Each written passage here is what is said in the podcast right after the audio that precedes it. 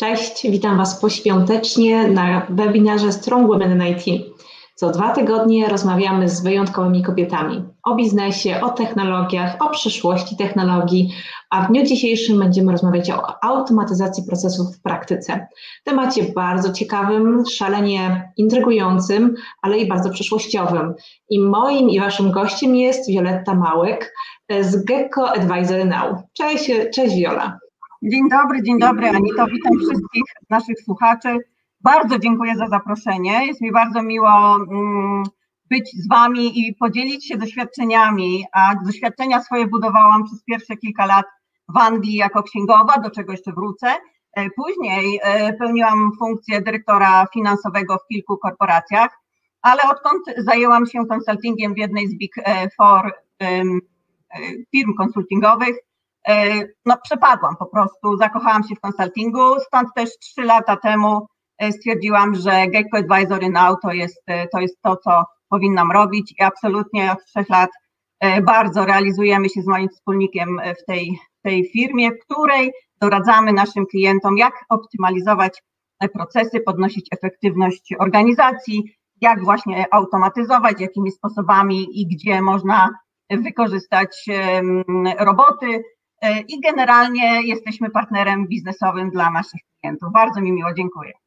Super, mam nadzieję, że w dniu dzisiejszym wejdziemy w ten temat głębiej, bo jak nawet patrzymy sobie na różne tytuły tekstów w internecie, na portalach, to wszyscy mówią o automatyzacji, jak się mówi, w jaką branżę rozwijać się, jeżeli chodzi o technologię, to mówi się automatyzacja, to właśnie sposób na rozwój, sposób na sukces, bo się skaluje, bo przyspieszam, ale z drugiej strony automatyzacja ma to też negatywne oblicze, bo w dużym stopniu automatyzacja kojarzy się ze zwolnieniami, z kryzysami wizerunkowymi firm i takim, no właśnie, trochę takim wrogiem numer jeden pracowników, niektórych, od niektórych, bo niektórych numer jeden zwolennikiem. Więc powiedz mi, gdybyś miała podać taką swoją definicję, jak ty rozumiesz w ogóle podejście do automatyzacji, to co przez to rozumiesz?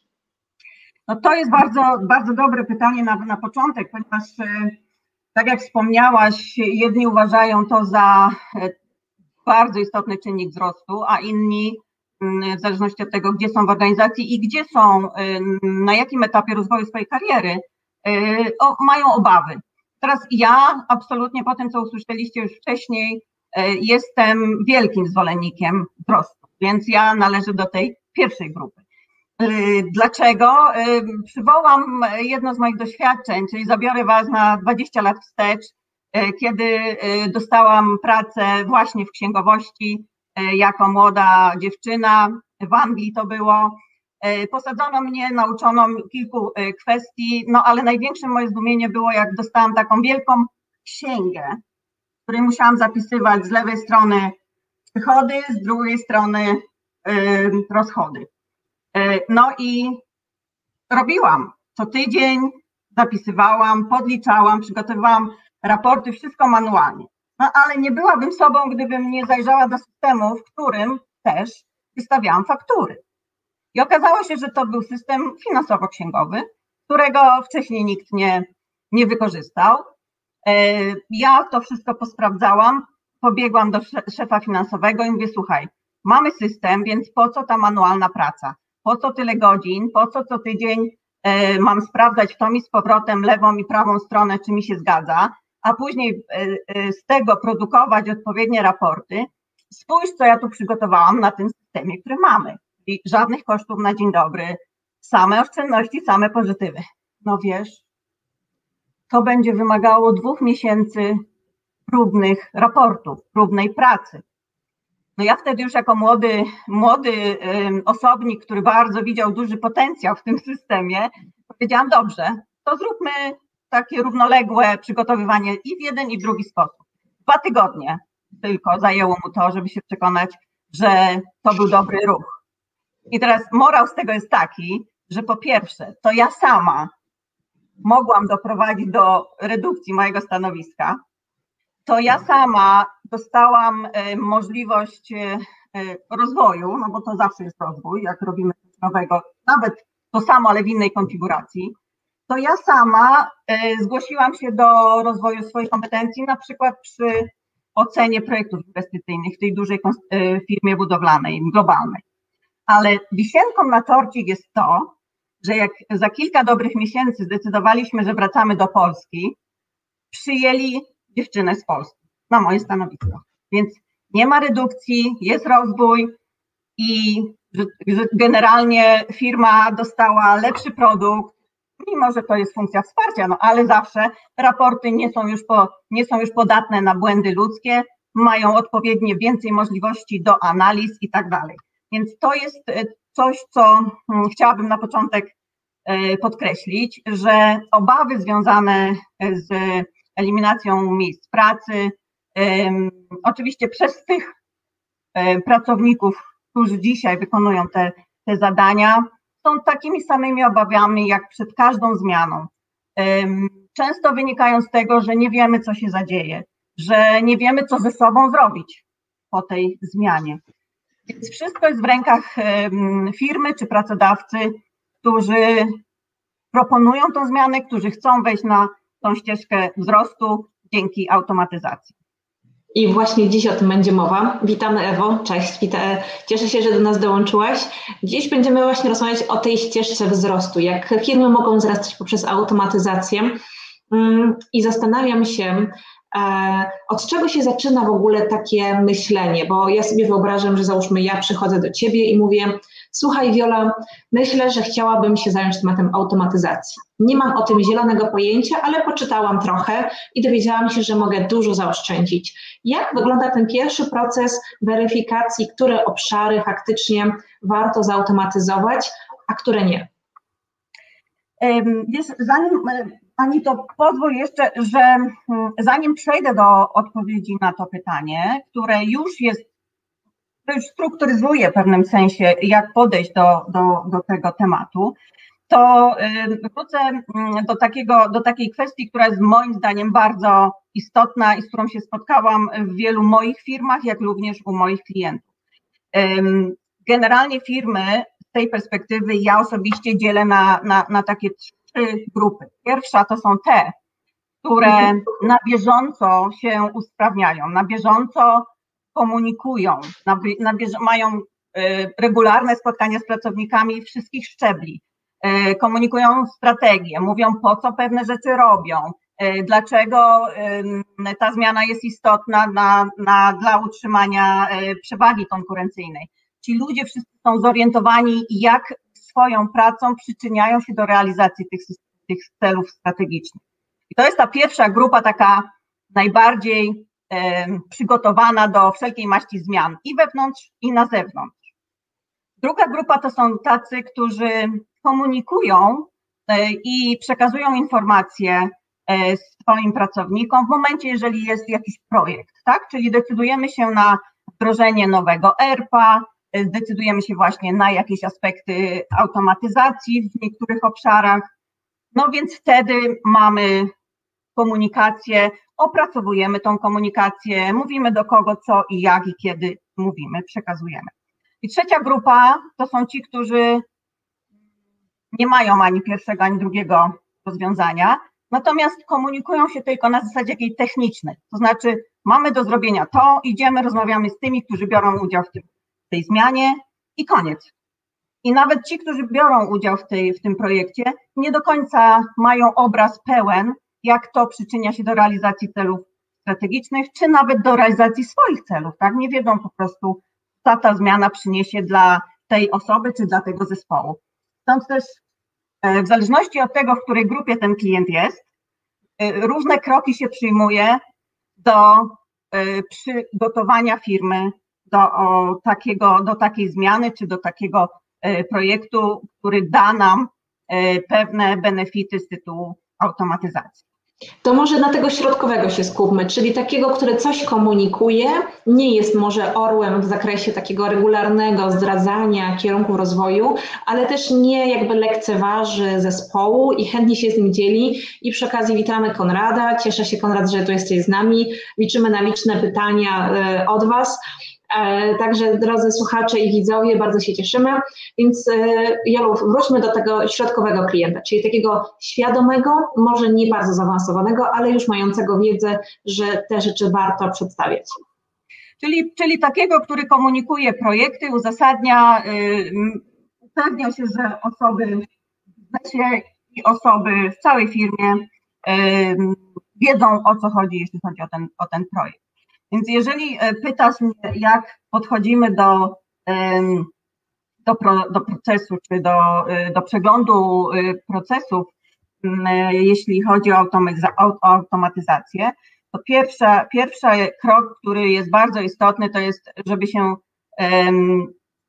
dowiedzieć w ogóle, w jakim celu coś takiego chcemy robić. Często się spotyka, i to bardzo jest częsty przypadek w sektorze nowoczesnych usług, że biznesy robią coś, bo akurat jest tak, taka moda, bo akurat inni zrobili, bo akurat ktoś z naszej branży zrobił, no i my nie możemy zostać w tyle lub być innym. Czyli więc... trochę coś takiego, że wiedzą, w którym kościele dzwoni, ale nie wiedzą, znaczy wiedzą, że gdzieś dzwoni, ale nie wiedzą, w którym kościele, że warto korzystać z automatyzacji, ale nie do końca wiedzą, w jakich obszarach mogą coś zrobić. Tak, tak, więc, więc to jest też bardzo istotne, żeby upewnić się, że jeżeli chcemy coś zrobić, to wpisuje się to w naszą strategię, to po, po, pozwoli nam odpowiednio zoptymalizować nasze, nasze koszty, czy nasze działanie, czy zmienić nasz model operacyjny.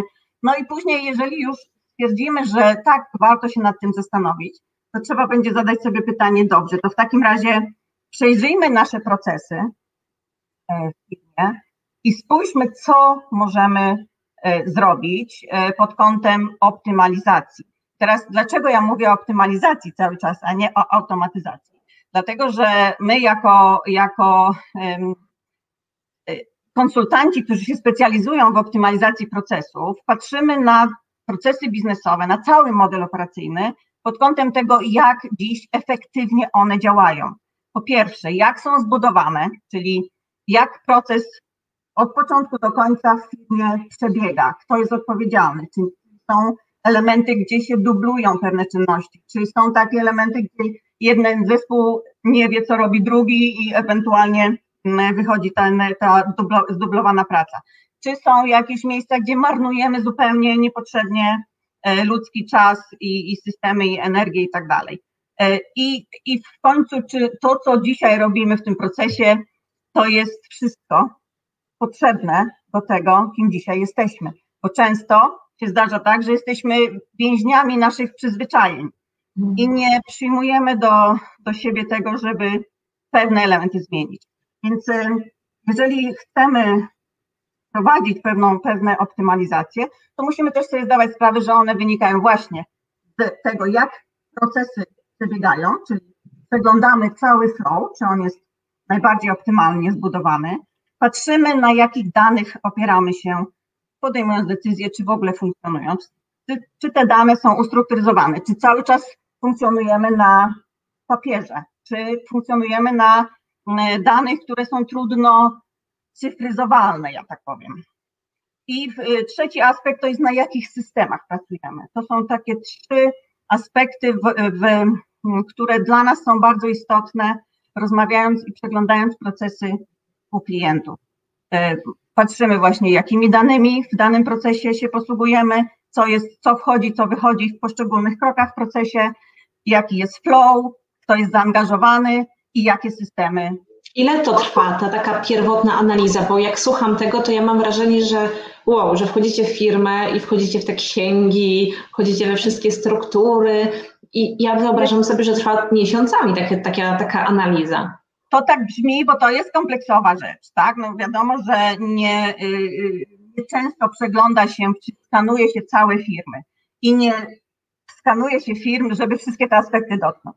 Bo ja daję Ci taki ogólny obraz tego, co, co robimy i jak można przejrzeć procesy, żeby je zoptymalizować, e, zautomatyzować i, i rozważyć elementy robotyki. I teraz e, nasze podejście, które nam najbardziej się sprawdziło, jeśli chodzi o to krok po kroku, o który pytasz, to jest taki projekt, gdzie mm, firma przeznaczy, prze, prze, zaprosiła nas do tego, żeby przejrzeć całą firmę, w sensie wszystkie procesy biznesowe. Tych procesów było ponad dwieście trzydzieści do przeglądu. I teraz my zastosowaliśmy naszą metodykę, o której dzisiaj nie powiem w dużych szczegółach, natomiast postaram się ten, ten krok po kroku Państwu przed, przedstawić. Przegląd takich procesów polega na tym, że prze, prze, przez sitko przepuszczamy wszystkie, tak? Pierwsze sitko jest, ma duże dziury i prze, przechodzą tam tylko te, które spełniają pewne warunki brzegowe do dalszej analizy. Druga, drugi etap to są, to są te procesy, które spełniły kryteria brzegowe i patrzymy, jakie kryteria szczegółowe, które sobie wcześniej określamy z klientem i one są bardzo specyficzne i bardzo dopasowane do potrzeb klienta. Przeskanujemy przez te kryteria szczegółowe pod kątem właśnie każdym. My akurat w naszym projekcie zrobiliśmy pod kątem robotyzacji, czyli szukaliśmy potencjału robotycznego. I po drugim etapie mamy, mamy procesy, które mają znamiona robotyczne, ale jeszcze dzisiaj na tym etapie nie jesteśmy w stanie powiedzieć, czy one już będą mogły być zrobotyzowane, procesy lub ich części, i czy to będzie się opłacało, bo to jeszcze jest kawałek drogi. No i po tym drugim etapie, w trzecim, w trzecim dokładnie analizujemy te wybrane wcześniej przez to procesy lub ich elementy i definiujemy, ok, można zrobotyzować, nie można zrobotyzować. Nadajemy priorytety, mówimy, jak to może być wykonane, kiedy i czy są jakieś zależności, bo czasami jest też tak, że coś musi być zrobione wcześniej, żeby ten element został wykonany. I teraz zaparkujmy na chwilkę. Um, jakie, bo to, to, to będzie pewnie, mogę trochę wyprzedzić pewne rzeczy, um, ale po pierwsze powiedz mi, ile trwała ta analiza tych ponad dwustu procesów i co oznacza, że dany proces ma potencjał robotyzacji? Jest, um, ile trwała? No tutaj akurat wszystko jest, um, wszystko jest już zakończone, więc projekt był przeznaczony, prze, przewidziany i, do, i zakończony w osiem tygodni. Um, kilkuosobowy zespół doradców. To zrobione zostało przez um, naszych um, konsultantów um, procesowych we współpracy z ekspertami od robotyki, czyli w tandemie procesowcy z ekspertami od robotyki. osiem tygodni, dwieście trzydzieści procesów.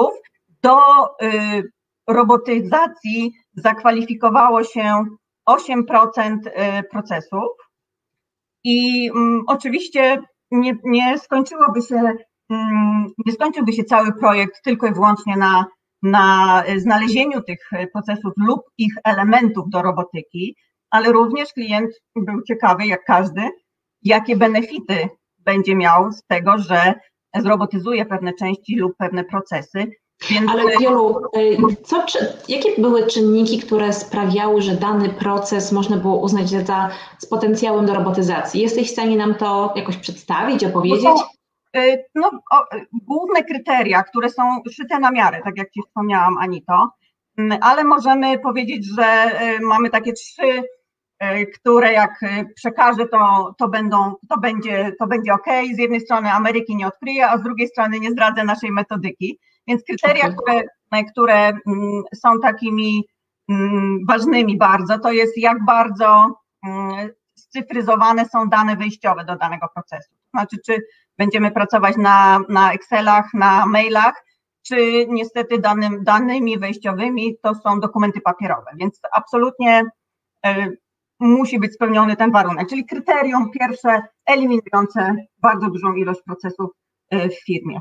Innym kryterium jest czasochłonność, to znaczy jeżeli proces y, jest y, manualny i jest, y, powiedziałabym, żmudny, ale nie zabiera dużo czasu, to robotyzowanie takiej czynności się po prostu nie opłaca. Chyba że będzie podjęta decyzja biznesowa, to jak przy każdej inwestycji, że dla innych powodów, nie wiem, ryzyka, P R u, czegokolwiek, no jest podjęta, aby zainwestować w takiego robota, który będzie zajmował mniej niż jedną czwartą pełnego etatu, ale jest dla nas ważny, prestiżowy jest to ruch. Więc te, są też takie momenty, że to mimo, że na pierwszy rzut oka nie opłaca nam się ten, ten, to, to ćwiczenie i postawienie robota w pewnej, żeby zastąpić pewną czynność, to jednak decyzja biznesowa jest na tak. I trzecia, trzecie takie ważne kryterium to jest wolumen, to znaczy ile tego jest, bo jeżeli mamy tysiące faktur, to oczywiście pytania nie ma, bo od razu jest wiadomo, że będziemy to robotyzować, natomiast jeżeli tych faktur jest odpowiednio mniej, to przynajmniej w naszych kryteriach proces był odrzucony. Okay. Wolumen, czasochłonność i poziom cyfryzacji. Okej. Okay. I czy jesteś, czy to jest możliwe, żebyś powiedziała nam, jakiego rzędu oszczędności wprowadziliście właśnie dzięki tej, tej automatyzacji? To jest, to, tam, były, tam było kilka aspektów. Ja oczywiście nie mogę powiedzieć, jakiego rzędu to były oszczędności. One były na tyle duże, że teraz ten proces jest, czy, czy te usprawnienia są wdrażane. Różne scenariusze finansowe, modele finansowe były przedstawione, ponad dwadzieścia w różnych konfiguracjach z różnymi parametrami, tak żeby mieć pewność, że w każdej konfiguracji, czy to jest na krótki okres czasu, czy to są dwa, czy pięć parametrów, które będą wzięte pod uwagę, że w każdym z tych scenariuszy no, wiemy, ile z tego firma będzie miała benefitów i wszystkie były pozytywne. Oczywiście przy tego rodzaju um, usprawnieniach, czyli wdrażamy pewne rozwiązania robotyczne, należy również z tyłu głowy trzymać fakt, że wszystko zależy od tego, jak później ten, ten robot będzie działał, czy on będzie, czy on, nasi koledzy, eksperci od robotów pewnie lepiej, lepiej to wytłumaczą, natomiast bardzo istotne jest, jaki model docelowy budujemy, czy będziemy mieć farmę robotów u siebie w firmie, czy wynajmiemy takiego robota od dostawcy, który takie usługi oferuje, co oczywiście nie powoduje kosztów na początek, na dzień dobry, nie inwestujemy, tylko płacimy za robota i za jego usługi na bieżąco.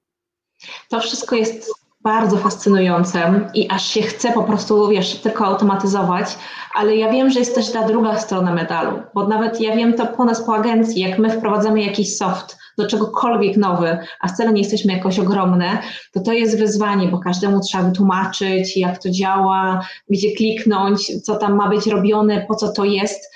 I ja sobie wyobrażam, że wy, wy zajmujecie się automatyzacją w bardzo dużych projektach, bardzo dużych podmiotach.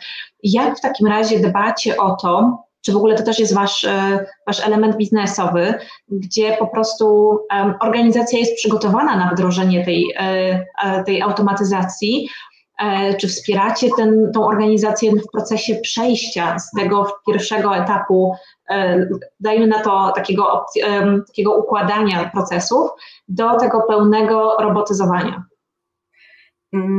No, aspekt wdrożenia.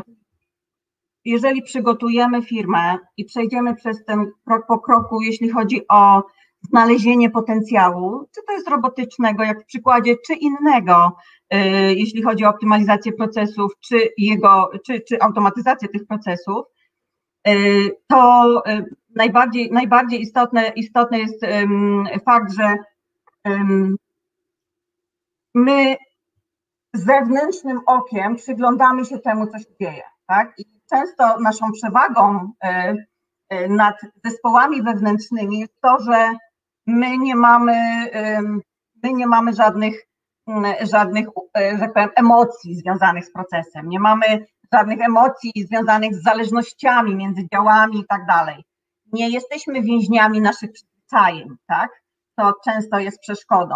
Więc my, i to jest bardzo duży plus takiego zewnętrznego oka, które wchodzi i wspiera, i wspiera klienta. Więc my patrzymy, mówimy, co powinniśmy zautomatyzować, zoptymalizować, czy właśnie zrobotyzować.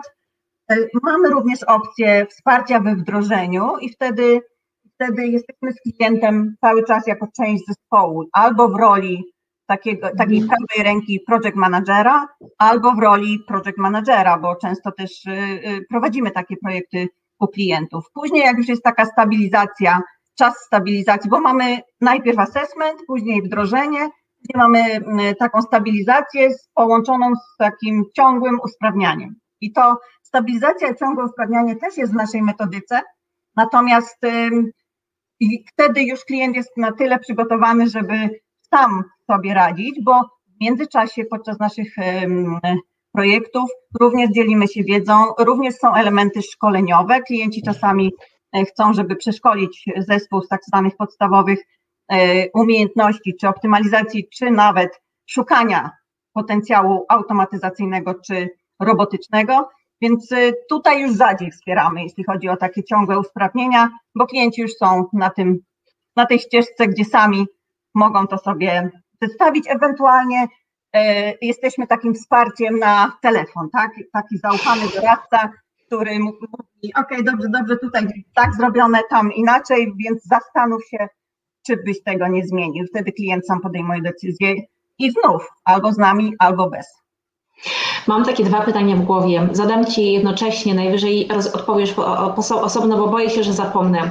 Jak pandemia wpływa na proces automatyzacji procesów, kiedy pracujemy zdalnie? Bo wyobrażam sobie, że jest pewnego rodzaju utrudnienie, kiedy na przykład zespoły są rozproszone, a nie bezpośrednio w jednej siedzibie. Dobra, to zróbmy najpierw to jedno pytanie, może jednak uda mi się utrzymać w pamięci co drugie.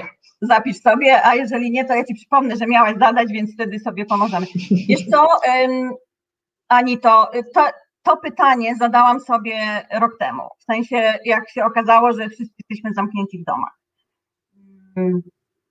Był taki jeden moment, kiedy na trzy dni przed lockdownem wygraliśmy duży, fajny projekt i mieliśmy zaczynać za dwa tygodnie. I był taki moment, kiedy... kiedy zastanawialiśmy się, jak to rzeczywiście z tym naszym startupem, czyli naszą doradczą firmą będzie. I dziś z perspektywy czasu muszę powiedzieć, że gro naszych projektów realizujemy w stu procentach online. Ten, o którym wspomniałam, gdzie szukaliśmy potencjał robotyczny, był w stu procentach online, więc zespoły rozproszone w różnych, w różnych momentach w czasie, bo czasami są na różnych kontynentach, to jest absolutnie żadna przeszkoda. A wręcz o wiele więcej czasu można przeznaczyć na projekt, na komunikację i jesteśmy w dziewięćdziesięciu pięciu procentach zdalnie w stanie przeprowadzić projekty, już teraz można powiedzieć na całym, na całym świecie, tak? Bo tylko, tylko czas i, i strefy czasowe nas powstrzymują od tego, żeby, żeby odpowiednio sobie zorganizować projekty.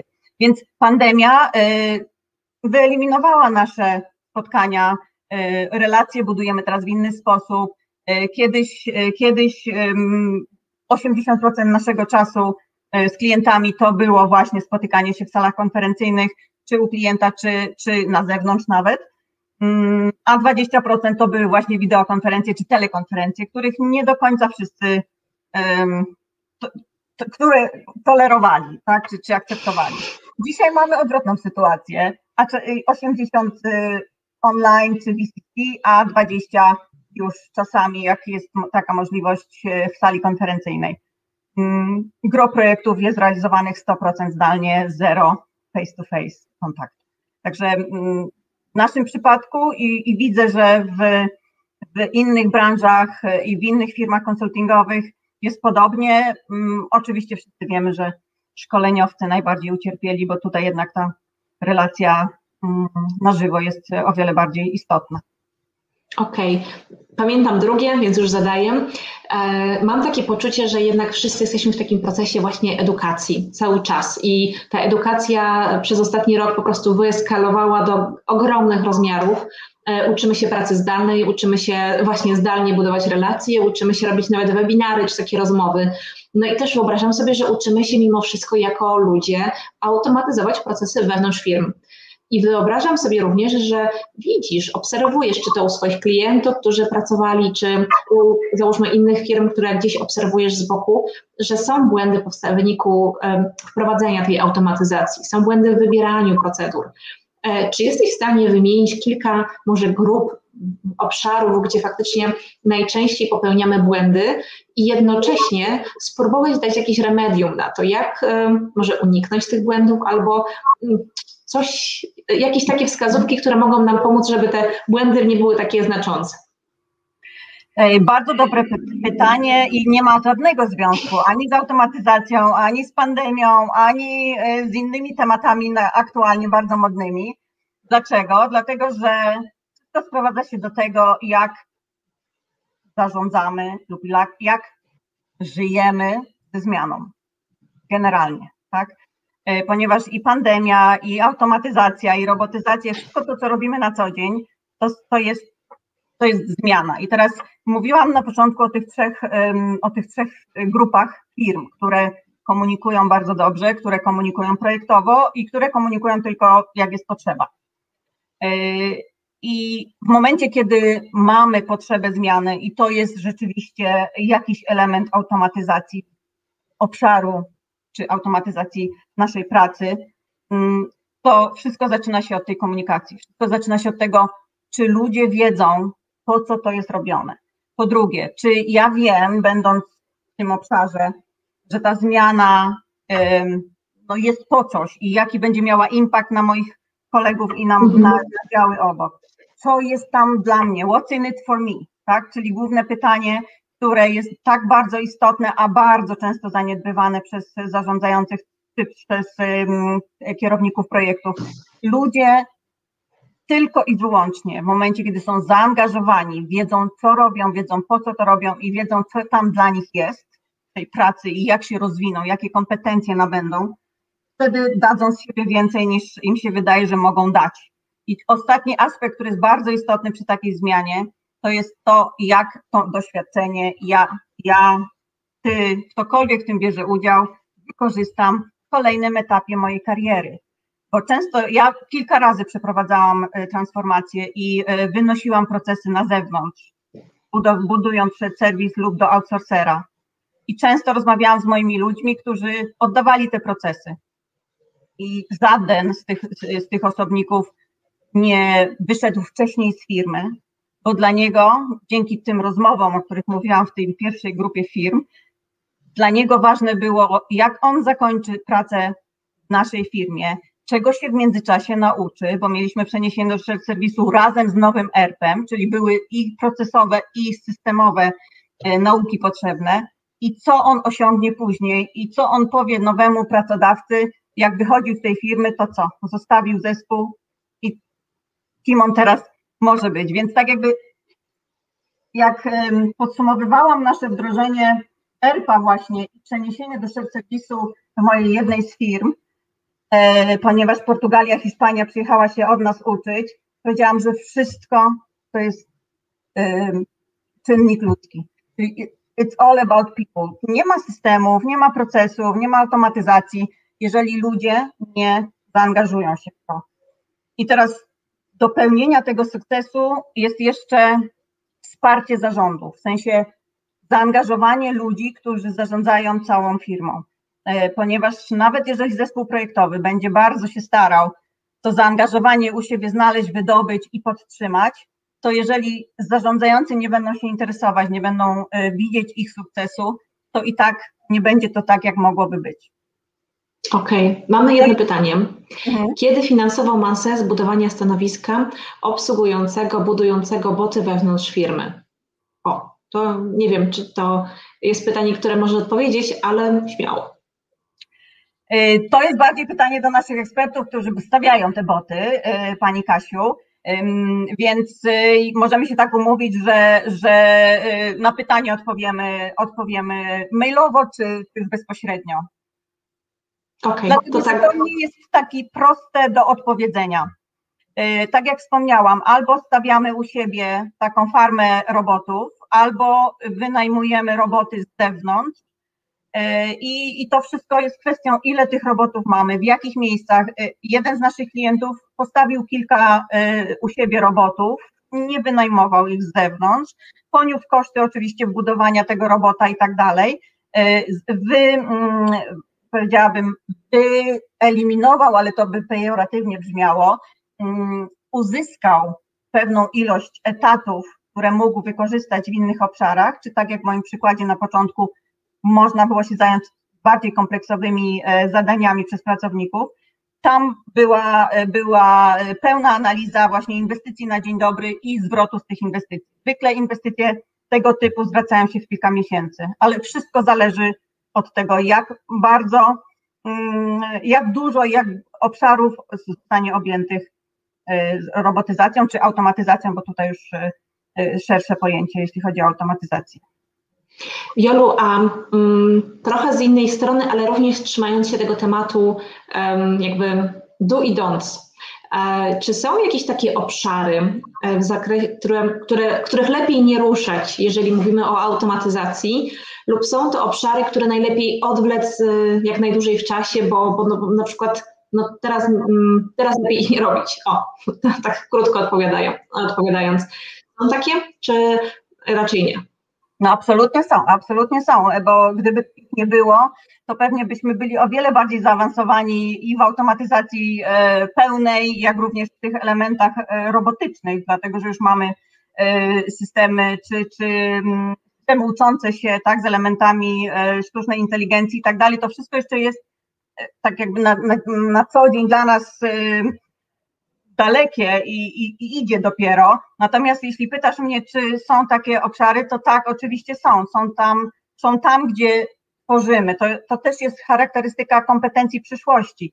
Tam, gdzie będziemy mieć um, udział w, w tworzeniu czegoś nowego, kreowaniu pewnych rzeczy, wdrażaniu rozwiązań, które wcześniej kreowaliśmy, zarządzanie projektami, zarządzanie zmianą też, bo też jest projekt, nawet procesy decyzyjne, które do pewnego momentu mogą zostać zautomatyzowane, ale w momencie, kiedy, kiedy przychodzi pora na, na tak zwaną uznaniowość lub na taki gut feeling albo na, na inne aspekty, które w zależności od branży są istotne na różnych poziomach, poziomach w strukturze, no to tam nie damy rady postawić przynajmniej na, na, na w horyzoncie pięć do dziesięciu lat kogoś, kto to za nas zrobi. Stąd też nie, nie wkładajmy tych, tych rozwiązań automatyzacyjnych i robotycznych w miejsca, gdzie one przyniosą, przynieść mogą tylko szkodę. Jest też teraz taka, takie, takie podejście, że będą potrzebni ludzie, którzy będą potrafić zarządzać mieszanymi zespołami. Już nie mówię o rozproszonych, o, o, o zdalnie pracujących i tak dalej, ale o zespołach kombinacja człowiek i robot. I to też są nowe kompetencje, które polecam tym wszystkim, którzy się boją automatyzacji. Okej, okay. okay. To ja tak już tak zamykając trochę temat związany z automatyzacją, idąc bardziej w Twoje podejście do tej całej działki, co tak najbardziej w tym wszystkim lubisz? Co sprawia, że mm, zaczynasz dzień z myślą, kurczę, idę do mojej firmy i będzie się działo? To jest bardzo długa lista. Natomiast będąc takim doradcą, w którym się, w którym się odnalazłam po długich latach jako dyrektor finansowy i członek zarządu, to sam, sam fakt, że jestem zaufanym doradcą dla moich klientów, że jestem takim sparring partnerem, którym właśnie omawiają czy, czy realizują projekty, z których są zwykle bardzo zadowoleni lub zadowoleni. To jest to, że nasz zespół, jak już zauważyłaś, dla mnie ten aspekt ludzki i to zaangażowanie i to pokonywanie tego swojego najlepszego rezultatu jest takie nadrzędne, więc ludzie są zaangażowani i ta radość kolejnego sukcesu, jakkolwiek on by nie był duży, mały, to jest to, co mnie nakręca osobiście, więc ten czynnik ludzki, bez względu na to, w jakiej branży pracujemy, bez względu na to, jakim dużym czy małym zespołem zarządzamy, to jest nadrzędna rzecz, bo to jest główny kapitał, który mamy i, i tutaj nie ma znaczenia, czy jesteśmy skapitalizowani, bo mamy duży park maszynowy albo wielką produkcję, czy nasza wiedza jest tylko w głowach, bo jesteśmy konsultantami i firmą doradczą. Wszystko jest, się kręci wokół ludzi. Maszyny, software, niczego sam nie zrobi. Więc dla mnie to jest ten energizer, to jest to, co, co mnie nakręca A jak widzę efekt i radość tych osób, które nie tylko nauczyły się nowych rzeczy, ale dały i zaspokoiły klientów w projekcie, no to to jest to, co najbardziej uwielbiam teraz i wcześniej jako lider dużych zespołów. To po jakim czasie powiedziałaś, że takie zmiany wynikające z automatyzacji są widoczne mniej więcej po kilku miesiącach? To czy jesteśmy w stanie powiedzieć, tak chociaż orientacyjnie, jakiego rodzaju rzędu, jakiego, jakiejś widełki to jest inwestycja ze strony firmy, prawda, żeby wprowadzić taką automatyzację i po jakim czasie mniej więcej, prawda, się to zwraca? Jest to tak, jak wcześniej wspomniałam, Ani, to ta inwestycja na dzień dobry może być duża, a może być y, mała. No, nie chcę powiedzieć żadna, dlatego że jeżeli ktoś się zdecyduje na wynajęcie robotów na przykład, ale wcześniej je zdefiniuje z konsultantami, no to wiadomo, że te, ta inwestycja, przynajmniej żeby tych konsultantów zapłacić, jest. Natomiast y, no, są przypadki, gdzie, gdzie zwykłe automatyzowanie procesów przetwarzania, rejestracji faktur, kiedy mamy tysiące faktur miesięcznie i one są wszystkie obrabiane manualnie, bo wcześniej tego nie zoptymalizował i nie zautomatyzował, wdrażając różne rozwiązania, bo i są, i są te elementy czytania faktur, tak, O C R-y, i są te elementy, które przekazują później do systemów, żeby to było zaksięgowane i tak dalej. Cały proces od początku, jak wpłynie dokument. To w momencie, kiedy siedemdziesiąt procent tych faktów nagle idzie sobie bezszelestnie w nocy albo nad ranem, bez dotyku człowiek, człowieka, no to to jest oszczędność liczona oczywiście w, w etatach, bo inaczej nie zdiagnozujemy, nie zidentyfikujemy tych benefitów. Zwykle jest to przeliczane na uwolnione etaty, które mogą zająć się innymi kwestiami lub mogą przejść do innych działów i tak dalej, bo to też jest doświadczenie, które, które ja miałam w momencie transformacji procesów czy, czy modelu operacyjnego. Słuchając Ciebie, to mam takie poczucie, że jedną wielką, tak jak powiedziałaś, zmiana jest jedną permanentną czynnością, rzeczą, która się dzieje w Twoim życiu, ale też wyobrażam sobie, że musisz się do tej zmiany przygotowywać, zdobywać wiedzę, uczyć się, jak o tym mówić, jak to wprowadzać, jak to wdrażać. Oczywiście współpracujesz z zewnętrznymi konsultantami, ale też musisz mieć pewność, że wiesz, o czym mówisz, kiedy spotykasz się chociażby z klientami. Więc tak. W jaki sposób Ty zdobywasz swoją wiedzę? Co byś mogła zarekomendować osobom, które by chciały się pouczyć, trochę dowiedzieć, załapać tego bakcyla automatyzacji, jakieś książki, miejsca, co byś radziła? Jak Ty to robisz? Wiesz co, ja od, od, od momentu, o którym wspomniałam i Tobie i, i, i słuchaczom, czyli od tego doświadczenia w Anglii, to ja jestem takim chodzącym optymalizatorem, że tak powiem. Dlaczego? Ponieważ dla mnie najważniejsze jest, żeby robić to, co ma sens, tak? Czyli jeżeli, dajmy na to, y, mamy człowieka w zespole księgowym, który robi pewne rzeczy, bo tak go nauczyli, on nie zadaje pytań, dlaczego to robi, dla kogo to robi, po co te dane są zbierane i tak dalej. On po prostu to robi, bo, bo to jest jego praca.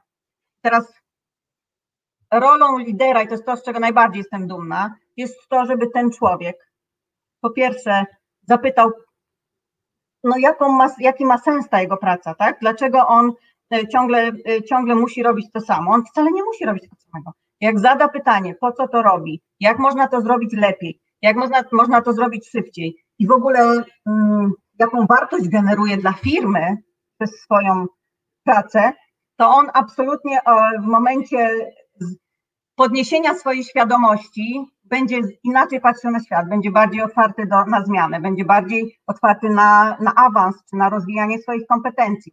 Więc y, dla mnie, y, dla, jako taka y, rada y, dla, dla wszystkich osób, które, które zadają sobie to pytania, tak, co ja robię tutaj, po co ja to robię, co ja będę robił w następnym kroku, to jest taka metodyka, którą... którą ja stosowałam intuicyjnie jako młody lider, a później na jednej z konferencji, jak, jak zaproszono tutaj do Warszawy konsultantów z Kalifornii, Um, oni to zaprezentowali. Oni zaprezentowali coś, czym, czym ja z moimi zespołami żyłam. I to jest taka O Z pryncypuł. O Z, tak, dobrze się kojarzy. Um, O Z pryncypuł polega na takich czterech krokach. Pierwszy to jest, to jest, um, um, co to jest? Widzę, obserwuję, co to jest. Po co to robimy? Jak można, jak można to zrobić inaczej i kto powinien to zrobić? Czyli takie cztery zadajemy sobie pytania. Oczywiście najgorszym pytaniem jest, kto powinien to zrobić, tak? Bo często ludzie z obawy, że to na niego spadnie, po pierwsze nie widzą tego, czyli they don't see it, nie, nie, nie myślą o tym, jak to poprawić, tak? Czyli they don't solve it, nie myślą, żeby to zrobić, they don't do it, i they don't own it. Dlaczego? Bo, bo się boją, że będą musieli to wszystko zrobić. I teraz największym osiągnięciem moim jako lidera to jest um, uświadomienie całego zespołu i wszystkich członków zespołu, że jak nawet to widzą, to znalezienie sposobu poprawienia pewnej rzeczy, która nie musi być u mnie w zespole, może być gdzieś obok, ale ja to widzę i widzę i mnie to uwiera, bo proces kuleje, bo proces generuje dodatkowe koszty, jakieś marnotrawstwa są i tak dalej. I, i znajdujemy rozwiązanie w cross-functional zespole, tak? I ownership, czyli, czyli to, kto się tym zajmie, jest, jest czymś, co jest, tak powiem, przydzielane z przyjemnością, tak? Czyli nie narzucane ludziom, którzy tego nie chcą robić. A często, jak już ludzie wiedzą po co i jaki będzie z tego benefit i czego się nauczą, to sami to biorą, tak? Więc największym osiągnięciem jest taka świadomość osób, żeby, był, żeby widziały, co się dzieje, brały to byka za rogi, uczyły się i szły do przodu. W ogóle super, w ogóle wow, fantastycznie opowiedziałaś cały proces faktycznie rozpoznania, przypisania się sobie, szukania rozwiązań też tak, tak wewnątrz organizacji. Ja jednak podrążę ten temat, powiedz mi, jak ty się uczysz o tym wszystkim, czyli co, rozumiem, że specjaliści ze Stanów na przykład. No to tutaj to akurat był taki super świetny um, zbieg okoliczności, ponieważ te kroki może nie w tej kolejności, natomiast były dla mnie bardzo istotne, jak um, angażowałam zespół, rozwijałam kompetencje, promowałam i tak dalej. Jest też inny, inny, inny taki przeze mnie, jeszcze nie znalazłam innych, którzy by opracowali coś takiego i to też ma związek z podnoszeniem swoich kompetencji, rozwijaniem kompetencji, z osiąganiem sukcesu jako zespół, tym samym realizowanie celów strategicznych firmy. Jest to taki trójkąt równoboczny, na wierzchołkach cech mamy osobnik, czyli ja, na drugim jest zespół, nie grupa ludzi, tylko zespół dobrze zgrany i na trzecim jest firma. I moja teoria jest taka, że tylko wtedy, kiedy wszyscy wiedzą, co robią, po co robią i jak się w tym wszystkim rozwijają, to zrealizują swoje cele. Czyli jeżeli ja jestem tym osobnikiem, który wie, że dzisiaj robi te faktury, ale za chwilę się rozwinie, bo robota tam posadzi, a sam pójdzie projekty prowadzić, to ja jestem zmotywowana, zaangażowana, jestem pełnoprawnym członkiem mojego zespołu, czyli na drugim wierzchołku, zespołu, który złożony jest z takich osobników i razem tworzy wartość dla firmy, realizując jej cele. I w momencie, kiedy jeden z tych wierzchołków nie działa sprawnie, nie jest zaangażowany, zespół jest, no tylko realizuje swoje zadania, pracownik tylko um, robi to, co w przykładzie podałam wcześniej, bez większego zorientowania się, co się dzieje na zewnątrz, przed i po mnie, to firma nie dostanie tego, co powinna dostać od i tego y, pracownika, i zespołu, w którym on funkcjonuje. Więc dostanie oczywiście, ale czy to będzie najlepszej jakości i najbardziej efektywne? Moim zdaniem nie.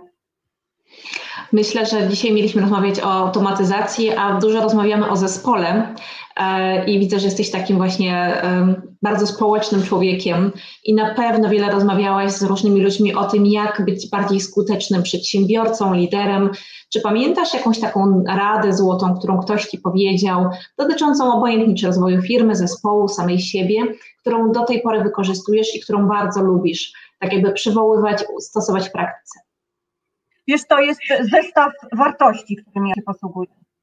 Tych wartości jest kilka, natomiast jednym, jednym albo może dwóch guru, który, którzy za mną chodzili, albo ze mną chodzili, jednym, jednym z nich to jest, to jest Leszek Balcerowicz, który ujął mnie jeszcze jak byłam młodym, młodym człowiekiem, tym, że trzeba być konsekwentnym, że trzeba mieć kręgosłup, że trzeba mieć swoje zdanie i trzeba o nie dbać, bo wtedy tylko pozostajemy sobą. A drugim to był Jack Wells, świętej pamięci, który ujął mnie tym, jak zarządzał właśnie potencjałem w zespole. Czasami są oczywiście krytycy, którzy mówią, że odcinał górę i dół i zostawiał najlepszych, ale to jest jedyna droga do tego, żeby zbudować ten trójkąt, o którym przed chwilą mówiłam. Bo ciągnięcie ludzi, którzy nie są w danym momencie w miejscu, w którym się realizują, w którym rzeczywiście ktoś dopasował potencjał ludzki do potrzeb, to nie dadzą z siebie wszystkiego i będą, i będą mieć niższe wyniki, słabsze wyniki i będą nieszczęśliwi. Więc rolą takiego lidera jest, żeby ta krzywa była odpowiednio zarządzana, nawet jak odcina tych gorszych i najlepszych, to żeby znaleźć im miejsce, gdzie będą się odpowiednio lepiej czuć i dawać lepsze rezultaty. A jest jakaś taka książka, film, podcast, cokolwiek takiego, co ostatnio na Tobie szczególnie duże wrażenie zrobiło? Wiesz co, ym, tak, y, os, ostatnio, ostatnio bardzo, bardzo często ym, przymierzam się do, do nowej, nowego wydania. Ono już ma kilka dobrych lat, ale jeszcze nie przeszło przez moje ręce. Jima Collinsa, książkę, którą kiedyś, kiedyś dawno temu, pierwszą jego książkę Good to Great czytałam, w której znalazła się moja firma poprzednia. No i teraz, i teraz mam już na półeczce naszykowaną kolejną edycję, ale jeszcze nie jestem w stanie się podzielić, co tam w tej kolejnej edycji jest takiego wspaniałego, żeby, żeby z Tobą się podzielić. Natomiast Good to Great to jest dokładnie to, czym kierowała się moja firma, która tam przez niego została również wskazana, to jest labo, Abbott Laboratories, y, która zarządzała przez wartość. Znaczy niczego nie, nie byliśmy, y, znaczy nic, nic nie było zrobione, jeżeli nie mieliśmy po pierwsze świadomości, po drugie na celu wygenerowania wartości. Każdy dolar, mimo dużej marży w firmie farmaceutycznej, się liczy. I to jest też y, swego rodzaju sukces firm, które y, odpowiednio wydają tego dolara, aby wygenerować odpowiednią sprzedaż. Okej. Okay. Ponieważ będziemy zbliżać się ku końcowi, chociaż nie wiem kiedy, ta, no, ta prawie że godzina zleciałam, y, taki, z takich oczywistych, oficjalnych rzeczy, powiedz mi, gdzie osoby, które słuchając nas, mogłyby się z Tobą kontaktować, gdyby chciały posłuchać więcej, dowiedzieć się więcej, podpytać o tą automatyzację w praktyce. Jak się z Tobą kontaktować? To wiesz, za chwilkę powiem może jeszcze jak, ale żeby zamknąć ten temat automatyzacji, to jeszcze chciałabym powiedzieć o tym, czego obawiają się firmy w momencie, kiedy chcą rozmawiać o automatyzacji lub w ogóle zacząć temat rozmowy. No więc obawy są głównie wokół tego, że po pierwsze nie mamy kompetencji, nie mamy świadomości, co ta automatyzacja czy robotyzacja może nam dać, czy w ogóle mamy potencjał, ile będzie nas to na dzień dobry kosztowało. To są główne kłopoty, jak również, że nie mamy, że nie, nie, nie wiemy w ogóle od czego zacząć i, i ta kwestia, nie, sami nie możemy tego zrobić, bo nie będzie tego obiektywizmu, o którym wspomniałam, tak? Chcemy porozmawiać z kimś, kto spojrzy na nas trzeźwym okiem i powie to i to jest do zrobienia. Także podsumowując tą automatyzację, jest wiele aspektów, które bardzo znów nam dają podejście do zmiany. Różnica jest tylko taka, że, że wciąż firmy zastanawiają się, co to jest i jak możemy u siebie to zaaplikować. A jeśli chodzi o kontakt, to zapraszam serdecznie na Wioletta Małek na LinkedIn, jak również do Gecko Advisory Now na stronę w w w kropka advisory now kropka p l. I wydaje mi się, że tutaj przez Ciebie, Ani, to też, jeżeli ktoś będzie chciał się skontaktować, to zapraszam. Poza tym teraz wrzucenie Wioletta Małek w Google'ach to jest wystarczająco pierwszym krokiem do tego, żeby, żeby się skontaktować, do czego absolutnie serdecznie zapraszam i możemy opowiadać i o automatyzacji, optymalizacji, elementach robotyki, jak również leadershipu i, i tego, że tylko człowiek jest w stanie, w sensie zespół, element ludzki jest naszym sukces, faktorem sukcesu, czynnikiem sukcesu, mówiąc ładnie po polsku. Bardzo dziękuję. Bardzo Ci dziękuję, Wiolo, za to, że byłaś tutaj z nami. Myślę, że w dużym stopniu przybliżyliśmy jeszcze zagadnienie wynikające z automatyzacji i zobaczyliśmy, że tak naprawdę ta roboty, automatyzacja i robotyzacja w dalszym ciągu kręci się wokół człowieka i ludzie, pracownicy, zespoły powinny bardziej czerpać korzyści z możliwości, które daje ta automatyzacja do rozwoju, do tego, żeby znaleźć nowe miejsce też dla siebie, przy czym y, będzie taka świadomość, że pewnych rzeczy już nie będzie musiał robić albo musiała robić, może być bardziej na plus niż na minus, więc y, myślę, że to bardzo fajnie dzisiaj wybrzmiało i za to Ci bardzo dziękuję, że nie poszłyśmy w tą stronę, jak to roboty są super i tylko one, ale właśnie dużo było mowy o tym człowieku, o tym, o tym humanocentryzmie, prawda, o tym, się, jak ten zespół fajnie funkcjonuje, więc ja Ci za to bardzo dziękuję. Jeżeli będziecie mieli jakieś pytania, ślijcie je proszę do Wioli. Ja za dwa tygodnie już dziś Was zapraszam, będziemy pogłębiać jeszcze trochę temat, bo będziemy rozmawiać właśnie między innymi o różnych um, rozwiązaniach, erpach, C R M-ach, jak to wszystko funkcjonuje, jak to działa, więc kwiecień upłynie nam pod hasłem automatyzacji i robotyzacji, ale w końcu takie są też czasy, prawda, kiedy e, ta pandemia COVID sprawiły, że ta transformacja cyfrowa jest na naszych oczach, no i warto o tym rozmawiać i warto rozmawiać z ekspertami. Także Wiolu, bardzo Ci dziękuję i do zobaczenia. Dziękuję bardzo.